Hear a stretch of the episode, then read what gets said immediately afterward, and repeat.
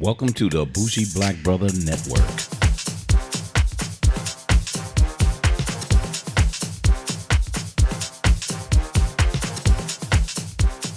Good evening and welcome to Fade to Black Cinema. I'm Michael, your bougie black brother, and I'm here for my weekly movie review, or should I say TV review. Uh, I'm actually doing a review on a show called Russian Doll. Russian Doll. I really didn't want to see it. It looked like it was interesting, but I started reading a lot of heavy critic uh, review on it of how entertaining it was. I didn't know if it was funny, funny, or was it a drama, or what it was. Um, but I put that on, and I also looked at one thing and saw one of the executive producers, writers slash writer was Amy Poehler. If you don't know Amy Poehler, she was part of the Saturday Night Live crew as well as Parks and Recreation. Um, and she's around doing a lot of production now. She's doing a lot of producing and a lot of um, just getting shows out that she wants to do, which I really give a lot of credit for because she's she's funny as hell. Anyway, um, this young lady, uh, Natasha Lyonne, um, is the star of Russian Doll. And, and this is how uh, kind of crazy this one is. So let me read off the synopsis. A cynical young woman in New York City keeps dying and returning to the party that's being thrown in her honor for the same evening. It's her 36th birthday, and she is struck by a car and killed, only to find herself alive and well and back in her party. That night, when she dies again and her timeline resets, Nadia begins to question her own sanity as she strives to unravel the mystery of why and how this is all happening. so, um, the first thing that came off to me was how crisp the dialogue was, how witty and crisp the dialogue was. And majority of this is in a woman's perspective. So when you look at this, you st- you see the writers are all women as well, and the witty banter and everything is really really good. It is very good. It's on point. Um, it's it's it's sharp. Um, the humor is just so well done. It's a little more intelligent than most. It's not a lot of um, slapstick type um, issues. It's not a lot of toilet humor, even though some are slid in here and there, but not to the point of being like, yeah, that's crazy, like little dick jokes. no, it's not of that. It's a lot of cleverly uh, double entendres, metaphors, and different things. And the lead actress um, who who plays Nadia, she is amazing. Uh, crazy redhead from New York, um, Russian Jew, you know. Um, but what the premise is is she's she's just miserable in her life. She's 36 years old. She was dating a married man, then separated from him.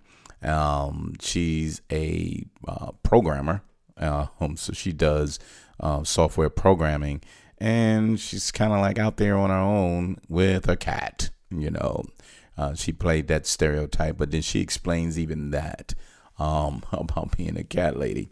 But what made this interesting is you still didn't understand why her life was kept going over and over. Um, and then the writing showed you maybe when she came out of the bathroom, uh, her friend who was hosting the party gave her a joint that was laced with cocaine. Um, then she found out it wasn't laced with cocaine, it was laced with something else. And then she said, That's what the issue is. It's got to be that. And then she said, Well, and I, I, forgot what the, the chemicals or whatever it was, but she said, No, we did that uh, a couple of years ago. So it couldn't have been that. She's like, Yeah, you're right. Well, maybe it's the bathroom and because the bathroom was made, it's got a little gun as the handle, um, and it's almost like a black hole that's on the door and it's lighted and it's it's like it takes you to another dimension. it seems as though, but it's so crazy because as she leaves the party and say, "Well, let me just get out of here," but no matter what, there's something that gets her to keep dying, you know, and she's not figuring it out. She's and then she dies by stupid things after that. One minute she falls down the stairs and she breaks her neck. She falls down the stairs and breaks her neck. So she goes through the fire escape and she walks down the street and one of the um, I don't want to say manhole covers, but like in front of a store, and it's like the little basement that they make deliveries out of. She falls down in one of those, and then she's like, "Well, let me stay out of any kind of trouble or whatever," and she goes over to her uh, her guardian uh, or ex psychiatrist home, and she gets blown up. so she gets blown up because there's a gas leak and then she was like, where the hell did that come from? And then when she said, well, I'm going to put a sign on here. Do not, you have a gas leak, put that on there. So she sneaks back in her house and then she gets shot because she didn't announce who she was. And she, the her guardian saw her, someone going through her stuff and she shot her. Well, she was dead again. But what makes it more interesting because you still don't know. So the, this it's like eight episodes, but around four or five episodes in, she meets somebody. So she gets on an elevator going somewhere because she was following behind this homeless guy. And then she was going up in an elevator, and all of a sudden, the elevator was lost power and was crashing to the ground. And she looked up at this one guy, and, and she was like, Hey, what's wrong with you? Don't you know you're to die? And he was like, yeah, it happens to me all the time. And she looks back at him and said, Me too. Bam. And then the next episode cuts on. So now they know they're tied together somehow in an endless loop of why am I dying and um, why is he dying and why is she dying? So they're trying to get their lives together to try to find out what's what's the the the point of why are they both are dying, and when one dies, the other one dies. So no matter what, they kind of die uh, simultaneously. Um, so you go through this the next uh, couple of episodes of trying to figure his life out, as you already saw hers, because she couldn't figure it out in her way, but now you got to figure out his as well. So all of that comes together, and she has to deal with that, and he has to deal with his problems. But what are the two things that they have in common that they have to get together. And the the dialogue even with him and her and the people who they know. There's a cat called Oatmeal that escaped from the house and went from there. There's a guy named Harold that's in the park that actually um, um, had something um, that went through both of them and and they was going from there. Uh, she didn't even know what was going on. She was in the park with the homeless guy and she froze to death. I'm like, Jesus, what else could be happening to this woman? But it it's such a well written, well uh, directed um, series, and I'm not sure if you can actually continue that because the whole premise of the series was a continuous loop because they um, had to figure out the problems that they had in their life and they had to let it go. Um, so there's people who kind of go through it and say, oh, it's just like another version of Groundhog Day. Uh, yeah, but not really.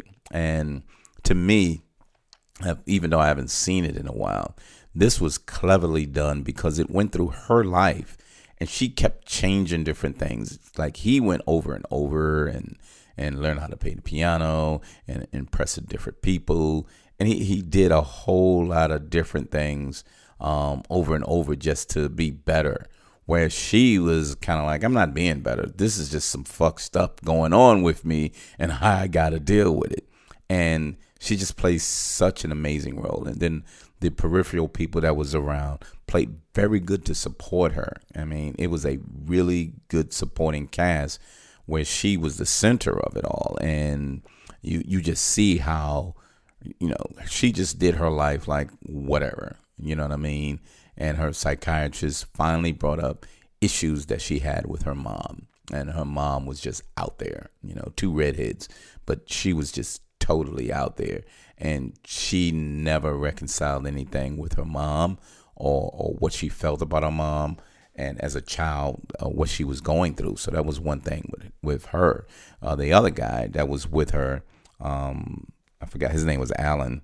Um, he had to actually reconcile some things with his life with trying to be perfect, and with him trying to be perfect, what he did, he had to figure out what was going on in my life to make her life miserable, which in turn was making us miserable as people. And how do I make myself right? So they still had to come together to say what was the two things that they needed to get to in order to kill this endless loop within their life.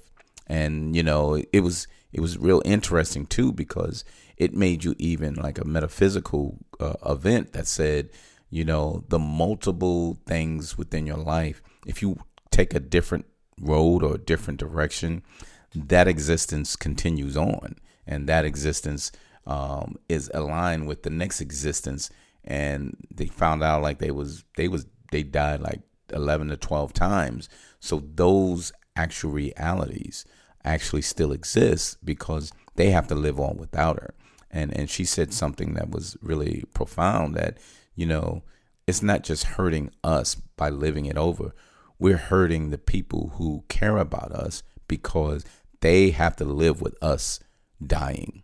And you can't take that away from them because that's a true existence that actually happened. And they're actually living that because that's like a parallel universe to what was going on, which I just found was another interesting aspect of how they tried to say it, but without really saying it. But mostly it was a great, great comedy. It was great dialogue. It was uh, great writing and the direction uh, how they uh, choreograph things. Uh, well, I'm not going down the stairs. I'm going down the fire escape, and you thinking that well, she's gonna miss and she's gonna fall, and boom, she's gonna die from that. Uh, she fell in the in the she fell in the Hudson River and drowned one time because she was looking for her cat. But it is just such an interesting way that they organized this, and eight episodes were really really good to digest. I um, I'm not sure if you can continue that on, um, but they kind of ended it, kind of sort of ended it. Um, I think it was very, very well received and critically acclaimed um, with the Poehler, Amy Poehler crew, and the lead actress, uh, Natasha. She was really part of the group that helped with the writing as well. There was a total of how many? One, two, oops, it looks like one, two, three, four, five, six, seven women.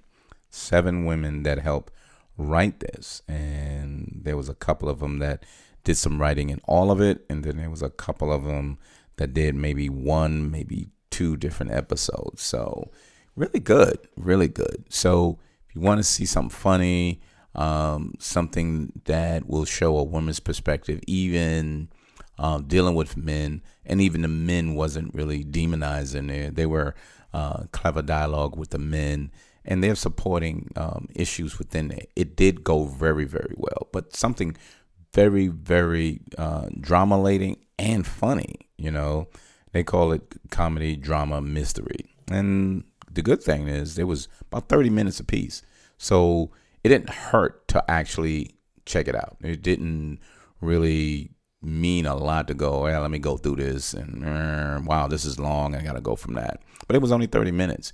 So, really, really good show. Really good show. Um, who's this other?